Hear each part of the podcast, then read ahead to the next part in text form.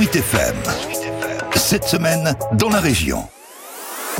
Cette semaine en Loire-et-Cher, évidemment marquée par les annonces d'Emmanuel Macron jeudi sur le calendrier de déconfinement par étapes, avec en ligne de mire celle du 19 mai, notamment pour les salles recevant du public assis, mais aussi les terrasses des restaurants. Ce vendredi, à Blois, le porte-parole du gouvernement, Gabriel Attal, est venu faire le service après-vente des paroles présidentielles. Les propos du président de la République, ils donnent finalement aux Français la perspective de retrouver l'art de vivre à la française. Et euh, je suis venu ici dans le Loir-et-Cher et plus précisément à Blois parce que c'est pour moi un territoire qui incarne cet art de vivre à la française cette capacité aussi à se réinventer, à se renouveler. Et donc j'ai pu voir à la fois euh, des acteurs culturels, euh, des acteurs de la restauration pour échanger avec eux sur ces perspectives. Et le secrétaire d'État auprès du Premier ministre a enchaîné des entretiens avec différents représentants locaux de la culture et du tourisme. Moi je suis Catherine Bisoire, je suis la directrice de la scène nationale de Blois, qui s'appelle aussi la Halograin.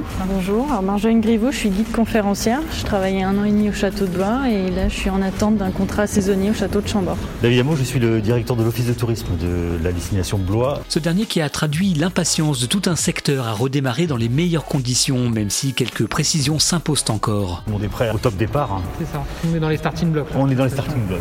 Quelques enjeux pour nous, qui est celui de, connaître euh, les protocoles rapidement, de connaître les jauges dans les sites, et puis un point qui est important qui concerne les personnels qui travaillent là, c'est celui du temps de vaccination. Pour la scène nationale de Blois, Catherine Bisoire ne n'a pas dissimulé sa satisfaction et promet bientôt la reprise de la programmation. Vraiment, c'est une belle nouvelle et puis euh, vraiment, je suis très contente de savoir qu'on va bientôt pouvoir ouvrir. Et euh, je suis aussi ravie de savoir qu'on ouvre en même temps parce qu'à un moment il avait été question qu'on soit après tout le monde. En revanche, les restaurants ou bars ne disposant pas de terrasse devront encore attendre le 9 juin avant de pouvoir accueillir leurs clients à l'intérieur. Mais devant les représentants de la profession, le porte-parole du gouvernement s'est voulu rassurant. On a parfaitement euh, conscience que cette réouverture progressive, elle va signifier une reprise d'activité progressive pour les restaurateurs. Ne serait-ce que parce qu'au départ, c'est seulement dans la première étape les terrasses qui sont autorisées à ouvrir. C'est pour ça que le président de la République a été très clair sur euh, l'accompagnement financier. Ainsi, après le quoi qu'il en coûte, voici le quoi qu'il en soit, ce qui signifie, selon Gabriel Attal, quelle que soit votre reprise d'activité, vous bénéficierez en mai du même fonds de solidarité dont vous bénéficiez les mois précédents.